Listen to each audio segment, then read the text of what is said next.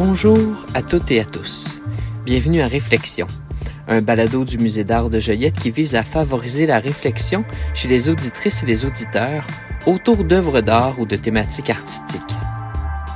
Pour cet épisode, j'ai discuté avec l'artiste Anna Sibylle Muller de son projet Le Jardin chorégraphique, qu'elle présente actuellement devant le Musée d'art de Joliette dans le cadre de l'exposition Retirez vos bouchons d'oreilles, commissariée par Anne-Marie Saint-Jean-Aubre et Maude Jacquin.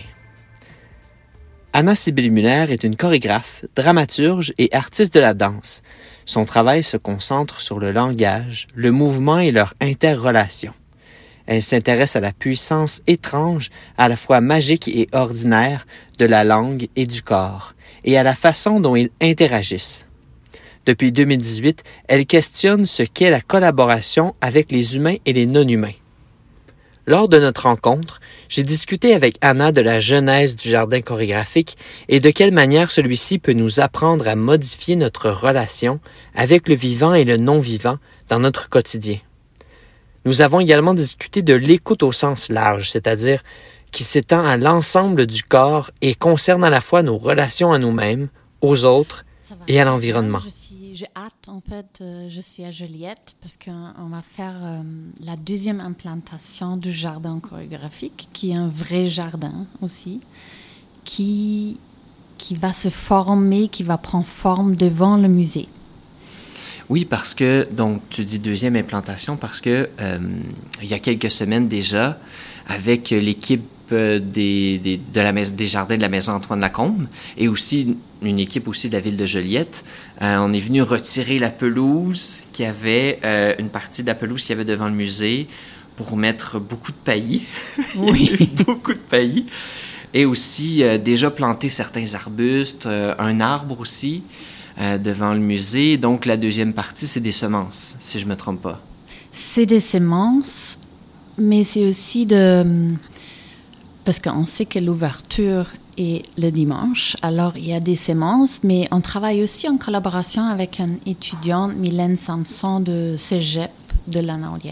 Qui juste Et le Cégep, oui, euh, a nous donné une partie dans leur serre. Alors, Mylène, depuis des semaines, elle a déjà commencé planter les semences. Alors, on va aussi avoir des plantes aujourd'hui. C'est pas ah, seulement les semences, oui. Ah, je savais pas cette partie-là. C'est très intéressant. Oh oui, donc c'est vraiment un travail de collaboration. Euh. C'est des collaborations. C'était très intéressant euh, comment ce jardin, aussi à travers de Anne-Marie, a créé des collaborations un peu dans, dans tout, dans, je sais pas, dans toutes les directions.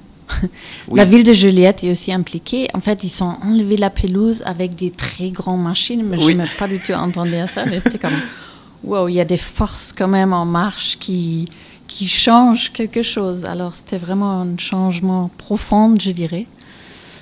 Oui, et qui va évoluer dans le temps aussi parce que le jardin va être présent, à ce que j'ai compris, un minimum de trois ans devant le musée. Exactement. Donc, ça fait partie d'une exposition temporaire, mais ça va être présent dans le temps quand même. Euh, c'est trois ans minimum. C'est trois ans minimum. Après, on va regarder. Exactement. Qu'est-ce qui se passe avec ça. Donc là, on est déjà entré dans le vif du sujet du jardin euh, chorégraphique, mais euh, je pense que pour les gens, ça pourrait être une bonne idée, et même pour moi aussi, parce que je connais pas tous les secrets derrière l'idée, mais à quel moment est née l'idée de faire ce jardin chorégraphique? Oui, ça c'est quand il est né le jardin chorégraphique. Ça c'est un peu flou dans ma mémoire parce que ça fait quand même quelques années que ce projet existe. Et ça a changé, ça a métamorphosé dans plusieurs formes.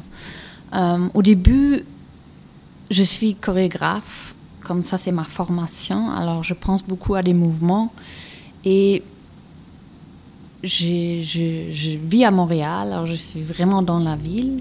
Et je crois que à travers de plusieurs projets, j'ai comme questionné ma relation avec la nature.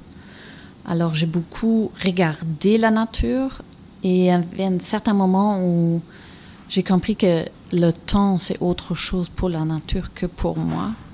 Et j'ai vraiment me demandé comment on peut regarder percevoir le mouvement des fleurs ou de, de la nature. Alors, tout, tout, tout, tout, tout au début, l'idée c'était en fait d'inviter les gens à un regard, à une écoute comme ça. Et j'avais une résidence en 2019 à Montréal dans l'organisme avec l'organisme Lacer. Et là, je me trouvais dans un studio qui est assez naturel. Alors, euh, j'ai décidé de chercher la terre et j'ai amené la terre dans ce studio et j'ai planté beaucoup de semences. et j'ai resté avec ces, ces plantes pendant deux semaines au studio et j'ai commencé à les regarder, mais aussi beaucoup juste à y être et à les écouter.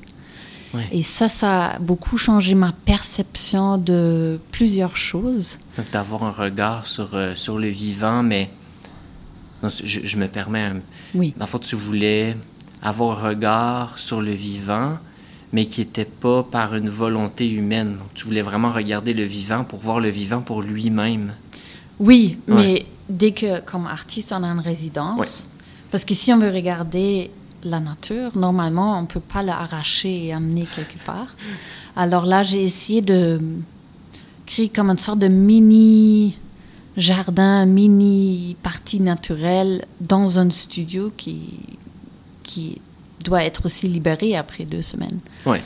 Mais c'était très touchant ce qui s'est passé euh, dans le studio dans ces deux semaines, être avec ces plantes, tous, les, tous les semences qui, qui sont commencées à y naître aussi. Et ça, c'était vraiment le début de ce projet-là. OK. Oui. OK, wow. Je savais pas que c'était né à... Donc, la, tu disais la serre, donc la serre Art Vivant, qui est à Montréal, dans les... Dans les Est-ce que c'est dans les nouveaux locaux qui sont situés près de, si je me trompe, près de la rivière, justement? Oui. C'était là? OK. Bah, à l'époque, c'était encore dans le Monument National. C'était vraiment en centre-ville. OK. Et... Oui. OK. Et euh, ben justement, je, je, parlais de la rivière euh, près des nouveaux bureaux de la Serre, mais ici aussi au musée, il y a la, rivière L'Assomption, euh, juste à côté du musée. Et je crois qu'elle a été une source d'inspiration pour le projet du jardin. Est-ce que je me trompe? Non, c'est c'est un source en fait du projet. Oui, ok. C'est euh, en fait j'ai développé le comme la, la, conception du jardin avec Mathieu Pelletier qui vient de Jardin Lacombe et il m'a beaucoup aidé à conceptualiser le jardin. Mhm. Alors on a parlé, euh, il m'a parlé de normalement si on crée un jardin, on parle aussi de la source de ce jardin, où ça vient. Alors on a parlé beaucoup de est-ce que ça vient du musée et où ça vient. Et depuis plusieurs années, je vais faire une petite euh, loupe parce qu'il faut savoir ça. Euh, depuis plusieurs années, moi je pratique le continuum, qui est une pratique somatique euh, créée par Emily Conrad en 1967 et qui est enseigné par Linda Rabin à Montréal. Et c'est vraiment pour moi une grande source d'inspiration parce que c'est une sorte de méditation en mouvement où on fait des sons comme on fait vibrer le corps et ça initie le mouvement. Alors c'est ça l'idée que on laisse le corps vibrer et on se concentre sur le fluide et que nous aussi, on, est comme, on vient de la nature. Mhm. Euh, alors ça, c'était une grande inspiration et j'ai beaucoup parlé avec Mathieu de, ça et c'est pour ça la rivière, on a regardé comme une carte où le musée est situé et on a vu que oui, la rivière est juste à côté et l'idée c'est comme la rivière, la nature, l'eau amène une information vers le musée. Alors la conception du jardin, c'est comme une vague qui vient de rivière vers le musée. Et le jardin, oui, ça va, ça va prendre quelques années, mais ça va venir comme une sorte de vague qui, qui, qui rentre dans le musée presque. Alors c'est comme la nature qui amène le vivant encore au musée. Oui, donc une sorte de, de, de, continuité de la rivière vers le musée. Oui, mais une rencontre. OK. Oui, c'est une sorte de rencontre euh, de ça. Oui, exactement. OK. Euh, Est-ce que tu souhaites que les gens aient un autre regard par rapport au vivant, qui soit euh, un peu détaché de la volonté humaine? Je ne sais pas si ma question est claire, mais une espèce de regard sur le vivant, une relation avec le vivant qui est simplement là pour avoir une, une, relation de d'égal à égal et non pas de l'homme est supérieur au vivant. Oui. Oui, on peut dire ça comme ça, mais je oui. Alors comment je vais répondre à ça? Oui, parce que Il y a plusieurs était- couches. oui, c'est ça. Ma question était longue et complexe, je suis désolé. Oui, non, mais je crois que hum, avec la, la, la- la pièce Polymorphic Microbodies, exactement comme tu dis, c'est c'est cette hum, idée que nous sommes autres, en, vraiment. Mes microbes sur ma peau, ils sont plus similaires de tes microbes sur ta peau que mes microbes qui sont à l'intérieur de moi. Mhm. Alors, on est un euh, multiple dans le fond. Oui. Et je crois se connecter à cette multiplicité et de accepter ou penser qu'on est cet organisme multiple, ça, j'espère que ça change comme une perception, comment on est interdépendant Oui. de non-vivants et des vivants. Qu'est-ce qui est vraiment intéressant aussi avec notre microbiome On, on vit avec les an- ancêtres, Mhm. on vit avec notre an- ancêtre qui sont tellement euh, tous les microbes à l'intérieur, ils sont vus comme ils sont vécus et vus ce qui s'est passé des millions des années avant. Oui, donc c'est des êtres vivants qui existent. C'est des êtres vivants. Ouais. qui sommes nous aussi. Nous Oui. sommes ses ancêtres aussi. Alors on est lié à ça. Mais parce que tout autour de nous essaye de nous euh, comme tirer loin de cette de cette côté ancestral que nous sommes. Oui. Euh, je crois les deux pièces, le jardin chorégraphique, mais aussi le polymorphic microbodies, essayent de que les corps sou- se souviennent de, de cette connexion que nous on a. Et qu'est-ce qui est intéressant aussi, comme je travaille beaucoup avec la danse, et des fois, euh, quand on répète quelque chose, on peut se souvenir des, des mots, ou tout le monde, je crois, connaît ça comme il faut qu'on on apprend quelque chose, alors on, apprend des mots et des paragraphes. Mais il y a une, y a une mémoire de notre corps ah, qui est peut-être pas plus fort, mais qui, qui, qui peut se souvenir de choses que on n'a pas un accès cognitif. Mhm. Mais il faut quand même se laisser la- l'espace pour le faire. Et je crois les deux projets, ils cherchent un peu, euh, ils veulent donner cet espace au spec- spectateur ou, ou la personne qui vient pour laisser le corps se souvenir de, de cette relation. Donc des, des souvenirs plus euh, incarnés dans le corps. Oui, mais je crois qu'on connaît tout ça des fois en... Je sais pas, moi, j'ai... Quand j'étais très petit, j'étais avec ma grand-mère et j'ai mangé des pêches dans son jardin. Et c'est une sorte de pêche qui n'existe plus. Mais mon oncle, il y a comme un seul arbre de cette pêchier C'est une bonne question. Ouais. Je sais pourquoi. qui existe encore. Alors quand je goûte ça, il y a comme une sorte d'odeur et goût qui, Mhm. qui me transporte dans le passé. oui.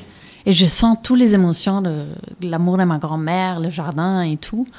Mais il y a quelque chose que c'est pas cognitif. Je peux, c'est comme mon corps qui se souvient.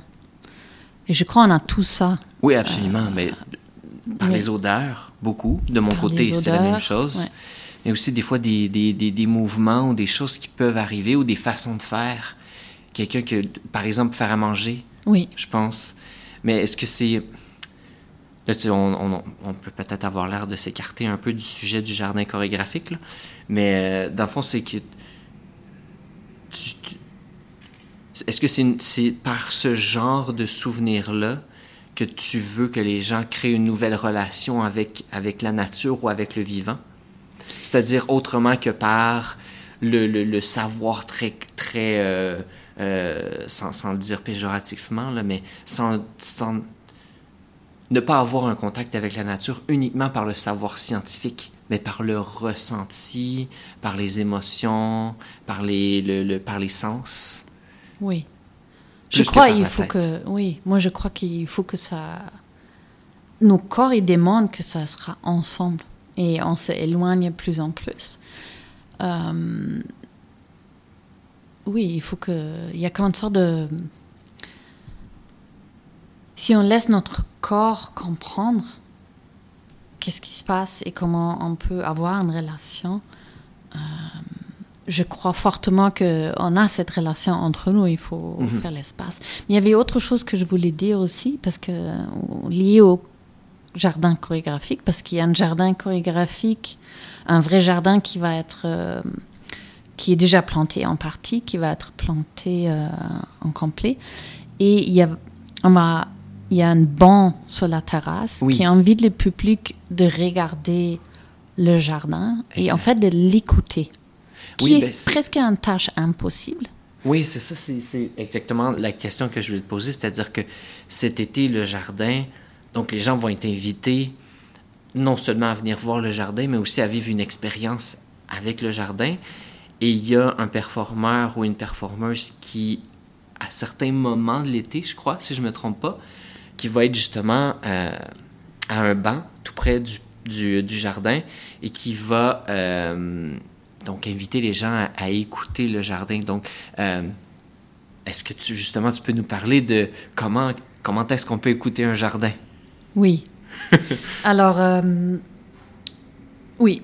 D'abord, il y a un banc avec un, oui, une performeuse ou moi-même on, a, on est deux. Et on a travaillé, on a beaucoup travaillé sur l'écoute. Et comme nous, on est un peu les spécialistes pour le corps, on a travaillé, on s'est demandé au studio qu'est-ce qui se passe si on écoute? Et on a, on a travaillé plusieurs fois dessus. on a comme écrit des partitions. Alors si on n'est pas là, les partitions sont là, écrites, attachées au banc. Et je crois que ça donne des idées des fois euh, plus précise, des fois un peu plus euh, visuelle de ce, comment on peut faire ça avec notre corps, écouter les plantes. Mhm. Et sinon, on est là, on invite les personnes de regarder le jardin. Et si ils veulent, euh, on va être dos en dos avec une personne du public. Alors, si la personne veut, il peut se rapprocher avec son dos de la performeuse, il peut écouter avec son corps être dans une proximité, plus ou moins, c'est comme. C'est une invitation de venir proche, mais c'est pas nécessaire non plus. Mais l'idée, c'est de regarder différent. Alors, regarder comme à travers des, des oreilles. Et moi, j'aime aussi bien que. Parce que ce n'est pas nécessaire de fermer les yeux. Des fois, c'est peut-être plus facile, mais l'idée aussi de regarder des choses et accepter un regard flou qui peut nous informer différemment. Et oui, c'est ça. Dernière question, peut-être pour terminer. Le jardin chorégraphique est présenté dans le cadre de l'exposition Retirez vos bouchons d'oreilles, qui euh, met en jeu une conception de l'écoute entendue au sens large. Donc, pendant notre entretien, on a pu voir que tu es tout à fait familière avec l'écoute au sens large, mais euh, plus précisément l'écoute au sens large euh, dans euh, toute l'activité artistique d'une artiste, Pauline Oliveros, qui appelait cette écoute le deep listening ou l'écoute profonde. je me demandais, par, par curiosité, euh, de un, si tu étais familière avec, avec la notion de deep listening de, de Pauline euh, Oliveros, mais aussi euh, de quelle façon tu, tu perçois cette écoute profonde et comment, comment ça se manifeste dans ta, dans ta démarche artistique si, si elle se manifeste, bien entendu? Oui. Alors, j'ai. Je n'ai pas fait une formation de deep listening. Oui. Mais j'ai connais le travail de Pauline Oliveros et j'ai fait, et on a aussi fait en studio avec ma collègue Kelly, plusieurs de ces partitions qu'elle propose dans, dans ses livres. Mm-hmm. Euh, et je crois que bah, une chose qu'on a essayé de, avec notre savoir sur la danse, comment nous on peut, c'est pas profiter, c'est pas le bon mot, mais comment on peut être inspiré de le travail de Pauline Oliveros? Mhm. Et je suis travaillé avec Anne Born qui est spécialisée sur le deep listening. Et nous, on a fait beaucoup de, comme des, des balades dans la nature avec des indications à quoi écouter. Ça, ça m'a beaucoup formé aussi sur le projet de jardin chorégraphique. Et je crois que hum, l'écoute, c'est très profond. C'est comme ça ralentit le temps, ça donne une autre perception du temps. Mhm. Et quand je dis ça, ça, ça, ça change aussi le regard qu'on a. Euh, ça nous amène au présent. Et pour moi, c'est aussi l'écoute, c'est plus large que ça. Je crois que c'est aussi très politique. Dans les, toujours dans les travails avec les groupes ou avec mes collègues, l'écoute, c'est écouter où on est présentement et être à l'écoute des autres. Ça fait partie du travail aussi. Et je mhm. crois que si on partage ça, après, on est beaucoup plus concentré et on peut creuser plus, plus large. Plus profondément, peut-être. Plus profondément, merci. Dans ce qu'on que ce on cherche. Je crois si on ouvre une écoute au groupe, après tout le monde est comme. C'est comme quelque chose se ouvre dans nos, dans nos cerveaux, dans nos pensées. Et là, ça donne, ça donne un accès qu'on n'a normalement pas. Et là, on peut vraiment mhm. creuser dans le travail. À mon avis, là, on trouve c'est qu'on est prêt à accueillir. On est prêt à accueillir les, les, détails ou les, les, disons, les petites poussières que normalement, dans notre train-train quotidien, on mettrait de côté parce qu'on n'a pas le temps. Bah, ne pas avoir le temps, moi, je crois que c'est un très grand problème, toujours. Mais oui, c'est ça. On a très souvent pas le temps pour plusieurs choses qui sont peut-être très importantes. Plus essentielles qu'on le croit. Oui, et des fois, c'est intéressant. Hein, moi, j'ai euh, la semaine passée, j'étais comme. Ah, je voulais commencer, je voulais travailler. Mais. Et on a fait ça un jour et j'étais pas contente avec ce qu'on a trouvé. Et le lendemain, je me dis, OK, on va ralentir, on va s'écouter. Et on a pris une heure pour s'écouter. Mais les deux heures après étaient comme. il y a comme. C'est là où il y avait la recherche, c'est là où, ça marchait aussi ensemble. Et je crois ça, ça parle aussi. Euh, oui, ça parle de plusieurs couches, la politique, la société, l'art, où, on est. Mais ouais. moi, je crois profondément dans, dans cette deep listening de Pauline Oliveros. Oui. Eh bien, euh, je te remercie beaucoup, euh, Sybille, d'avoir participé au balado. Merci beaucoup pour m'inviter. Merci. Je remercie Anna Sibylle Muller pour cette belle rencontre. Je remercie aussi ma collaboratrice Julie Armstrong-Boileau et merci à vous, auditrices et auditeurs, pour votre temps et vos oreilles. Si vous avez aimé cet épisode, n'hésitez surtout pas à nous suivre et nous laisser une bonne note.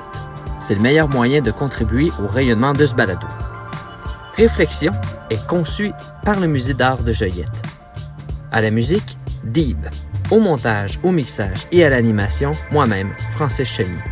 Et je vous donne rendez-vous la saison prochaine pour un autre épisode de Réflexion.